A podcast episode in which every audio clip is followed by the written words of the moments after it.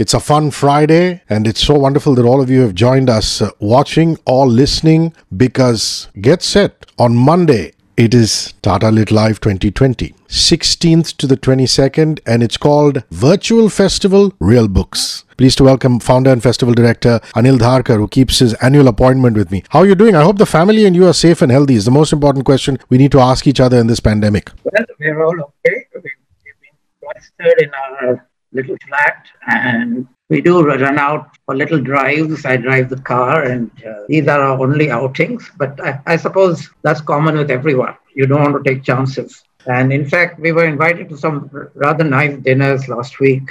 And Amy put her foot down and said, Why do you want to take a risk at this point? And she was right. So I, I drowned my sorrows in an extra single malt and uh, stayed at home. So Anil has been doing the most wondrous social service, sending out newspapers and publications uh, to yours truly and a whole other bunch of people who are starved of great reading. But that's that's we digress. That's another story. Now, listen. A lot of people must have told you, let's not do. If Wimbledon didn't happen in 2020, you know, people must have told you, Anil Dharker, let's go straight to 2021. But you decided, along with the team, to do this virtually. Let's talk about that first. And who are your collaborators on this? Because you've got to have a massive tech team pulling you through this one? You know, Hrishi, we went through phases. And I, I remember early on, say in around uh, June or July, we said, come on, by November, because the dates were set already. We had booked NCPA as usual, uh, waves in Bandra, Prithvi Theatre in Juhu. We were all booked a year in advance. And we said, fine, by then everything will be over. The pandemic will be over. We'll be back to normal in August, we said, uh, well, it doesn't look so sure now. And so let's maybe we'll do part virtual, part in the theater. By October, we knew we saw the writing on the wall and said we either do it completely virtual or not at all. But you know, Hrishi, the important thing to note is that this is not a decision only I can take. It's a team effort, as you mentioned. The team, the Literature Live team, was always there. There was never a doubt that we could do it. QTP, which does the online, all the online work, was now going to have to tread new ground, which was the virtual world. But most of all, it was Tata, the Tata group. At no point did Tata say that let's not have it this year. And I think that was vital. They said, We are with you, but let's do it all virtually. Let's do it perhaps in a smaller scale, which of course was wishful thinking because when it comes to the festival, my ambition is unbounded, much to the dismay of everyone else. So from the normal four days, it became seven days. From the normal 60 sessions, it became 90 sessions. The normal 125 or 130 people, it became 175 people participating. So actually, the virtual festival has become much, much bigger than the normal festival. And it's not just bigger, it's also, I think, better in the sense of what we have in terms of participants, the caliber of participants. So, what people will miss out of a physical festival, you know, all the getting together, meeting the authors, hearing them in person, getting your book signed, etc., etc., which are so much a part and parcel of every book festival we make up in, to some extent by having all these great names, many of them in the US, uh, who would normally be uh, reluctant to make the huge long journey, coming here on our screens. So there are compensations, as some very, very astute observer said, to every dark cloud, there's a silver lining tatalitlive.in. Sessions are absolutely free 16 to the 22nd. You don't even need to register. The only reason you can register is if you want to ask questions in certain sessions. So it's on Instagram, on Twitter, on Facebook, as well as the website, absolutely free. And at on the website, you will find a full schedule. I'm very excited that Amy Tan is here, Lord Jeffrey Archer is here, and Ian McEwan is here. Now, Ian and yourself are going to have a conversation. He's a Booker Prize winner, Somerset um, Maugham Award winner. Let's talk about that, and then move on to Lord Jeffrey Archer and Amy Tan, these three heavyweights. Uh, well, Ian McEwan and I, we, we are opening the festival on the 16th evening. He's a writer I've admired for a very long time, and I've been trying to get him for the festival. This time he agreed, to my great pleasure. And I said, instead of uh, letting someone chat with him, I'll do that. You know, for me, many of his books have a personal resonance. There's a book called Saturday, which takes place just on that one Saturday in London. he set it in in London at the near the university area where I went as a student. So all those places are so familiar to me. The streets, the, the, the library, the university library, the halls of residence. I know all those things. I lived there and I went there. Even after I stopped being a student, I would go there. So they are part of me. And so the book is something I own in a very personal way. But also it's a fabulous book, even if you didn't have that connection. Then his latest book, which is Machines Like Me, which, which talks about a future not very far away where human robots so human that they become part of a family that there is the male ro- robot which is adam and a female robot which is eve and you, you buy them they're only limited numbers are available and through interactions with these robots he's built up a whole story and then you suddenly realize that uh, in future robots will not just be robotic in the sense we understand it today but can be programmed to actually have feelings. So we have Adam falling in love with the protagonist's wife, and it leads to a lot of emotional complexities. Plus, a robot is programmed to see what is right and what is wrong, uh, moral questions. So the book brings in moral questions as well. Uh, so these are some of the things we'll talk about, Ian McEwan and me, and I really look forward to that. Lord Archer. I mean, there's nothing uh, that he hasn't done. He's run for uh, a public office. He's been in prison, written best-selling books. Do you want to be a storyteller? I mean, you must have spent some time with him. What a colorful character. Yes, he's come here before, and he's given not at our festival to promote his book. And he's a huge uh, best-selling author in India, by the way, which is why he comes. And Jeffrey Archer, yes, he, he is, as you say, a man of many parts. I don't think he would like us to talk about his prison sentence too much, but he is as good a storyteller on the stage as he is in his writing. And you really have to hear him to believe that. He will stand on the stage, then he'll start pacing up and down, and he will mesmerize you with never a pause, never a stumble of words. They all come flowing as if it's all scripted. He, he, knows everything by heart, one story after another. And, and it's quite incredible. And I had the pleasure of having dinner with him after his last talk. And he struck up a good equation. I again avoided any talk of prison, which uh, would end the evening a bit abruptly. But we did talk of how he writes and so on, and how he tells the story. And and you know, when he came to India and he met some people, uh, there was a a friend of ours who mentioned something about her own life. And he, I, I suppose he took her permission and spun a story, short story out of that. So he's also looking for these things. So if you meet him, not this time, of course, the next time he comes, be wary of telling your innermost secrets. and the Chinese American writer Amy Tan, you must be so excited she, that she joins the festival this year. Amy Tan is again someone we've been trying to get here uh, this time. She agreed, but she was actually in the middle of finishing a book. But she knows Siddharth Dhanvant Shanghvi rather well. And Siddharth was instrumental in getting her. And they had a chat about it. She's very particular. She said no questions. Then she relented. Okay, I'll take questions from the audience. But she said no media, etc., because I don't want to be distracted from my book.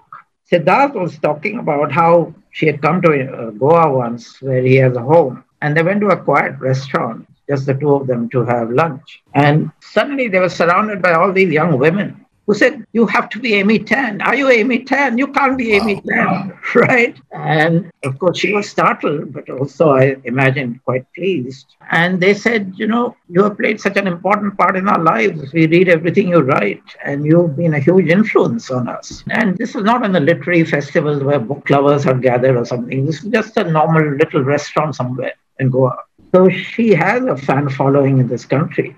The subject she chose for her discussion with Siddharth is rather unusual, underrated, and not often spoken about by writers, which is the role the, that the literary editor plays in the shaping of a book. And she's pretty candid about it. And she says that if you have a good editor, literary editor, and a editor is not in the widely kind of known sense of someone who just chops things here and there, but someone who actually helps you shape a book, who is who likes your work, so is willing to spend time on your manuscript and can tell you, look, why are you going into this direction? Why have you gone into this bylane? Or the editor may say, you know, I find this character so interesting and you, you have relegated that character to a very minor role. Don't you think you could flesh him or her out? So, you know, these are just examples I'm giving of what a, a good editor can do. And that's why a lot of writers stick with one editor. And sometimes if the editor moves to another publisher, they would switch the publisher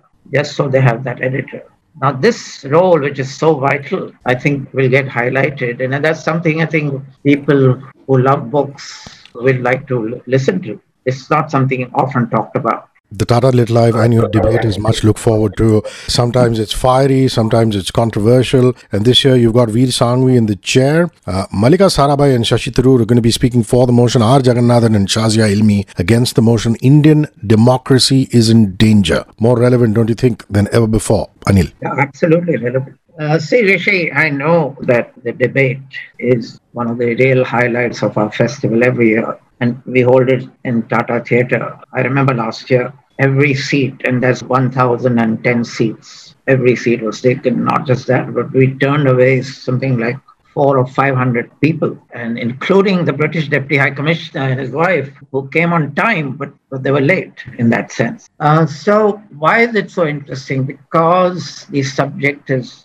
always relevant, topical, also provocative, and, and as you say, it, it can be controversial. I remember the time when, uh, oh God, I even forgotten his name. Anupam Kher. how can we forget? Just shows how I wiped him from my memory. So, so Anupam Kher got so incensed because the audience started booing him that he said, Anil Dharker, you got a paid audience which of course was bound to make him popular with the audience who booed him such some more. Some people came to me next later on in the evening and said, We haven't been paid yet. So, That's what, yeah. but generally, it doesn't go into these kind of abuse and invective generally. And Shashi Tharoor has always been a part of the debate, almost always. It is reasoned argument, sometimes fiery argument, but both sides make their point of view then we invite the audience to be part of the debate by asking questions. And we are figuring out how to do that this year with a virtual audience. But it's a studying thing and it's very structured. It's not a free for all. Everyone gets a fixed time, let's say seven minutes to make the argument, then three minutes for the rebuttal, and so on and so forth. And this kind of structure helps in keeping the whole thing in order. So while it's a controversial thing, while it's provocative, it, it is not like a TV debate where you people are basically just shouting, and the one who, loud, who shouts the loudest wins the debate. Here, it's a question of who makes the most cogent and reasoned arguments in, in favor of what they're saying. So it's a wonderful thing, and I'm sure it will really work this time also. And we've got, as you mentioned, four really sterling names. And this time we made sure we had a man and a woman on each side to have a gender balance as well. Let's talk about the awards. The Lifetime Achievement Award is something that is very, very treasured. Past winners have included Shanta Gokhale, Girish Karnad, Mark Tully, Amitav Ghosh, and Naipaul. And this year, who are you giving it to? And the Poet Laureate Award, I'd like you to announce that too. Past winners have included Vikram Seth, Gulzar, Satchidanandan. So, who gets the Lifetime Achievement Award and who gets the Poet Laureate Award? The Lifetime Achievement Award going this time to Ruskin Bond, the much loved writer. Now, many writers like Naipaul are not actually loved, they're admired because they're controversial, they hold views which a lot of people violently disagree with. Someone like Girish Karnad also can raise a lot of controversies, like he did when he talked very disparagingly of Rabindranath Tagore's plays. And of course, the whole of Bengal was upset about it. Ruskin Bond is universally loved, and he's loved across the ages, kind of thing because he writes for children, he writes for grown ups. He writes in this unhurried, relaxed way of a world he, he actually loves too. And that comes across so well in his prose. Uh, his, his prose is not, com- is not complicated, it's, it's, it's simple, but it's elegant. He notices things around him, he notices little things around him, he notices nature, and he writes about nature. So Ruskin Bond is, I'm sure, going to be a hugely popular choice. As for Poet Laureate, it's going to be Javed Akhtar, who I think everyone knows. Javed Akhtar is a poet writing in Urdu. He's a very, very well-known writer of lyrics in cinema. He's also a screenplay writer. And of course, everyone remembers Salim Javed, who wrote, amongst many other things, they wrote Name the film. Deewar, Sholay, Zanjeer. We could go on and on. Right. so that's, a, that's a wonderful choice, the poet laureate. Now, the great thing about Javed Saab, as everyone calls him, the great thing about Javed is also he's, he's an incredibly articulate person. And he's also such a deep scholar of history that which we will not be able to go into, I think, in the time given. But I've spent many an entertaining and interesting evening with him talking about the history of India. But what we will talk about is, first of all, he will read out his poems and they will be translated into English. Uh, then I will have a conversation with him about his poetry. So it's going to be a, a pretty packed one hour, but should be really, really one of the highlights of the festival. Book launches have always been a, a, mainstay feature, and we've got some very exciting ones uh, coming up this time around. Shashi Tharoor's book launch, The Battle of Belonging, followed by a discussion between Shashi and Christophe Jaffrelot, who's professor of Indian politics and sociology at King's College. That's one uh, that I'm really looking forward to. The Deoliwallahs, now, this is Dilip D'Souza with Joy Ma. Uh, the Deoliwallahs, the true story of the 1962 Chinese Indian internment. And of course, Rajdeep Sardesai and Ram Guha talking about the Commonwealth of Cricket. We will discuss the sport a little more, but I wanted this to come under the book launches. So, the, the Commonwealth of Cricket, Shashi Tharoor's book, as well as the Deoliwallahs. I'd like you to talk about that. The book launches at Tata Lit Live. Hrishi, you mentioned book launches. Yes, it's always an important part of our festival. And this time we have a number of them. You mentioned a few. Shashi Tharoor is an incredible man. And I remember having a conversation with him on the stage, and I said, Shashi, you're known for your extensive vocabulary, but there's a five letter word you do not know. And he looked quite puzzled and he said, Really? What is that? And I said, I'll spell it out for you. It's S L E P. so I said, When do you sleep? Because you're giving talks all over the place. You, you're, you're a politician, full time politician. Uh, you're a member of parliament. You've been a cabinet minister in the UPA government. Uh, you travel all over the world giving talks and things, take part in debates like ours. And yet you produce book after book. And I think in this year you've produced three.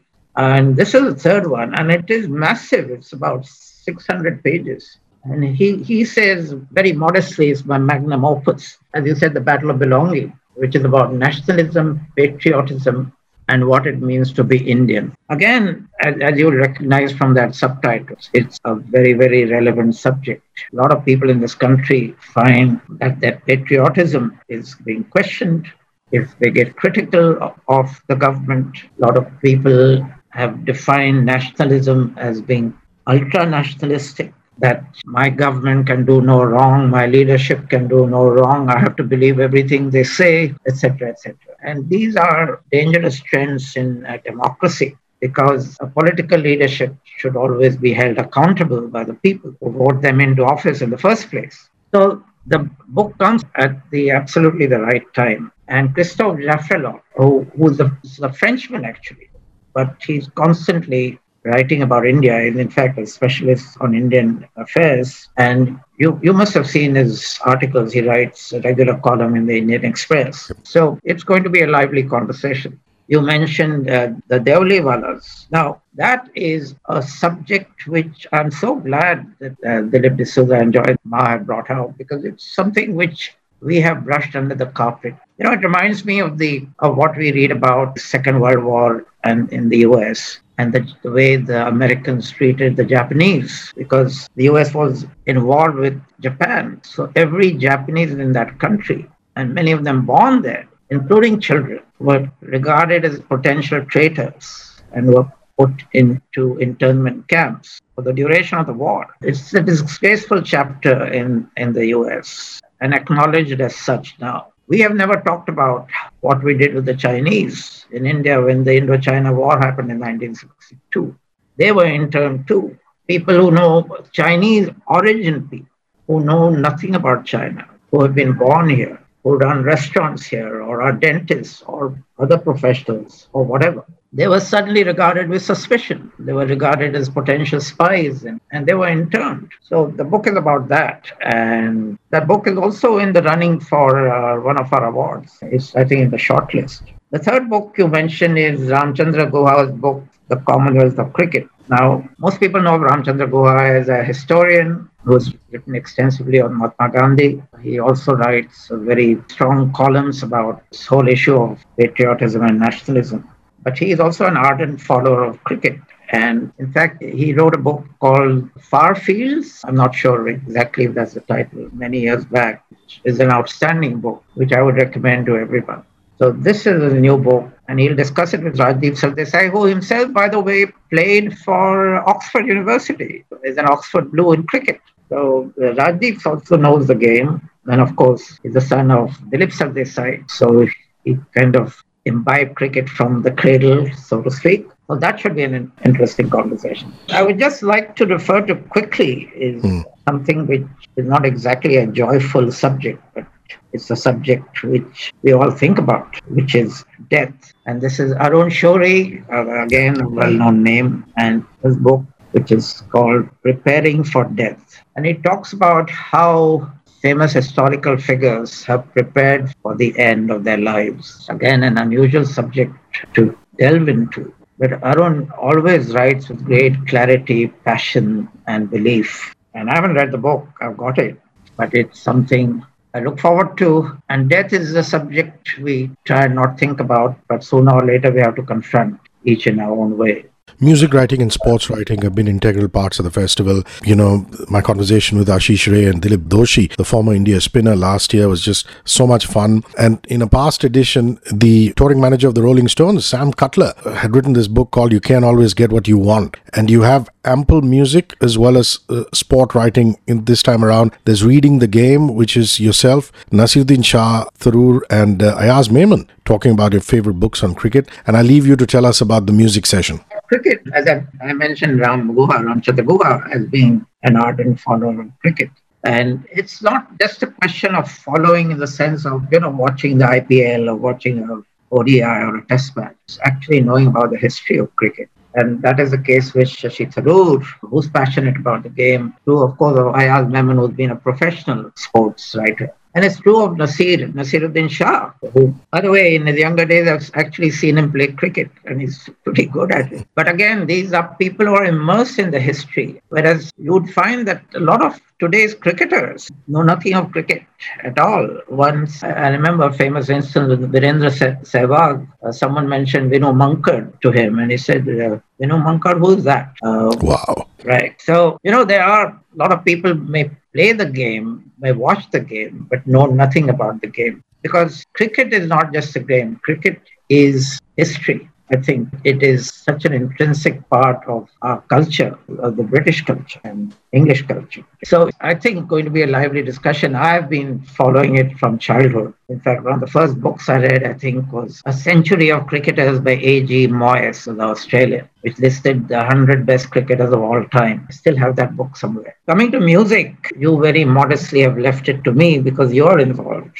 But Hrishi, music and you are synonymous to Radio 1 and, of course, your knowledge of the subject. And last year, you said you were able to talk to the Rolling Stones manager. This time, we have Craig Brown, who was a wonderful English writer. He was at our festival a couple of years back. But he's written a book on the Beatles, and you're going to talk to him about it. And I look forward to that session very much because, first of all, both of you know about music. We all love the Beatles. And Craig Brown is a wonderful storyteller. So when is it on? You should remember that. Do you know when it is on? 20th, 20th, 5.15 in the afternoon, in the evening, Indian Standard Time. So uh, look up the schedule, tatalitlive.in. The book of the year is another landmark. I mean, I can't take any credit for it. The fact that you chose George Orwell's 1984 in a previous edition, and you chose Midnight's Children, which is the team and you, the Rushdie book. And you had eminent authors delivering a passage on what they felt about 1984 and Midnight's Children. And then it was a, a free flowing discussion. This year, what book uh, have you picked? And, uh, well, what are you expecting? The book in focus, we call it, is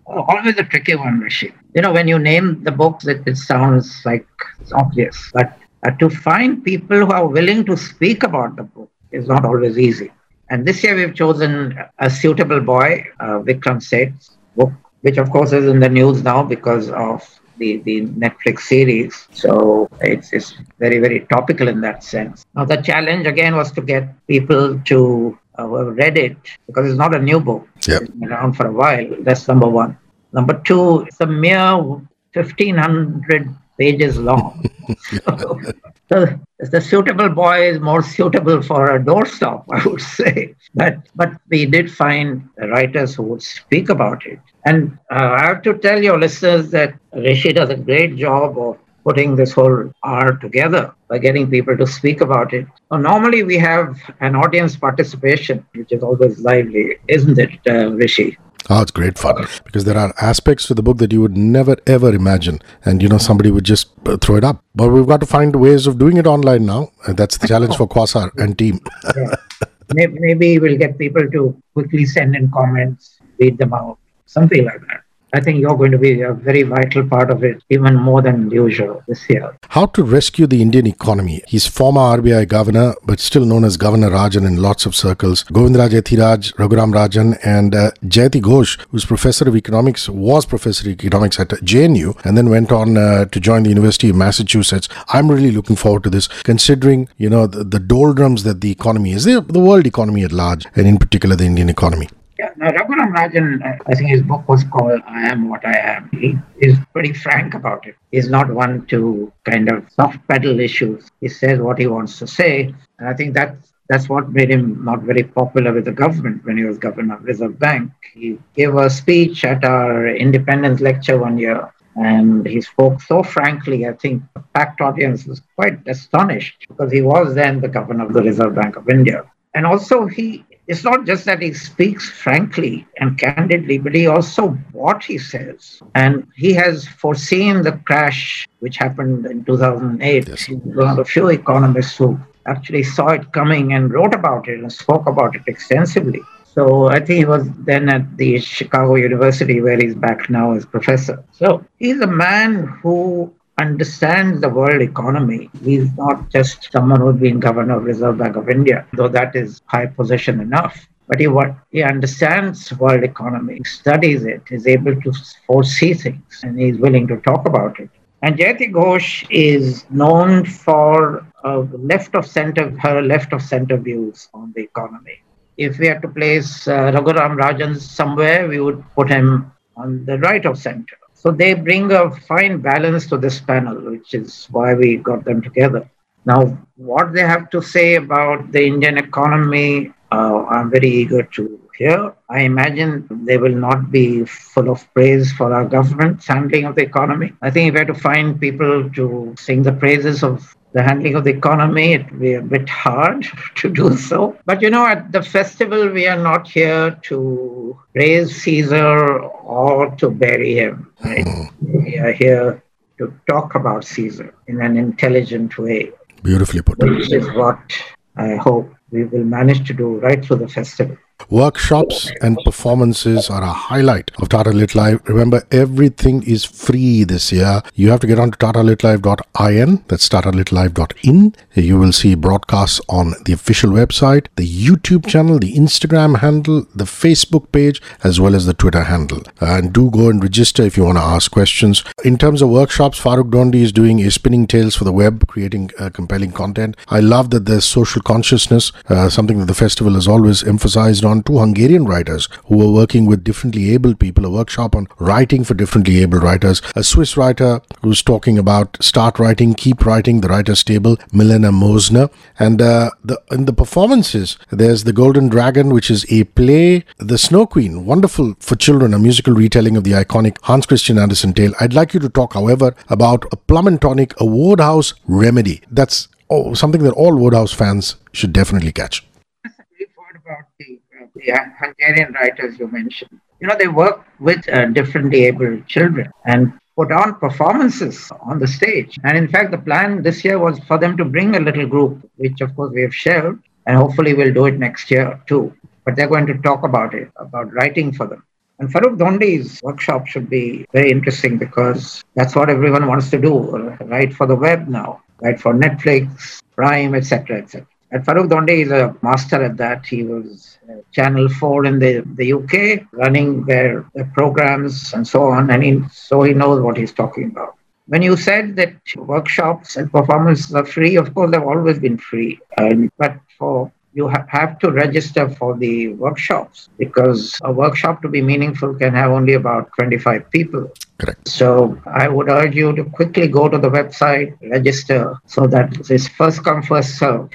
And you're too late, you're too late. To come to Wodehouse, Hrishi, we all know how popular Wodehouse is in India. In fact, there are many Wodehouse clubs, I believe even today. And you would think that Wodehouse is passe. You know, Wodehouse was there for an earlier generation, maybe my, my dad's generation. Forget my generation. But people are still reading him. People are still laughing. And Hal Cazalet does this whole performance with using Wodehouse. And Plum, of course, is what he was called, right? So Plum and Tonic, which is a nice play on gin and tonic we will again be restricted by the whole problem of putting something on the stage, but they are going to do it and it's going to make all of us laugh our heads off. I don't think you need a gin and tonic.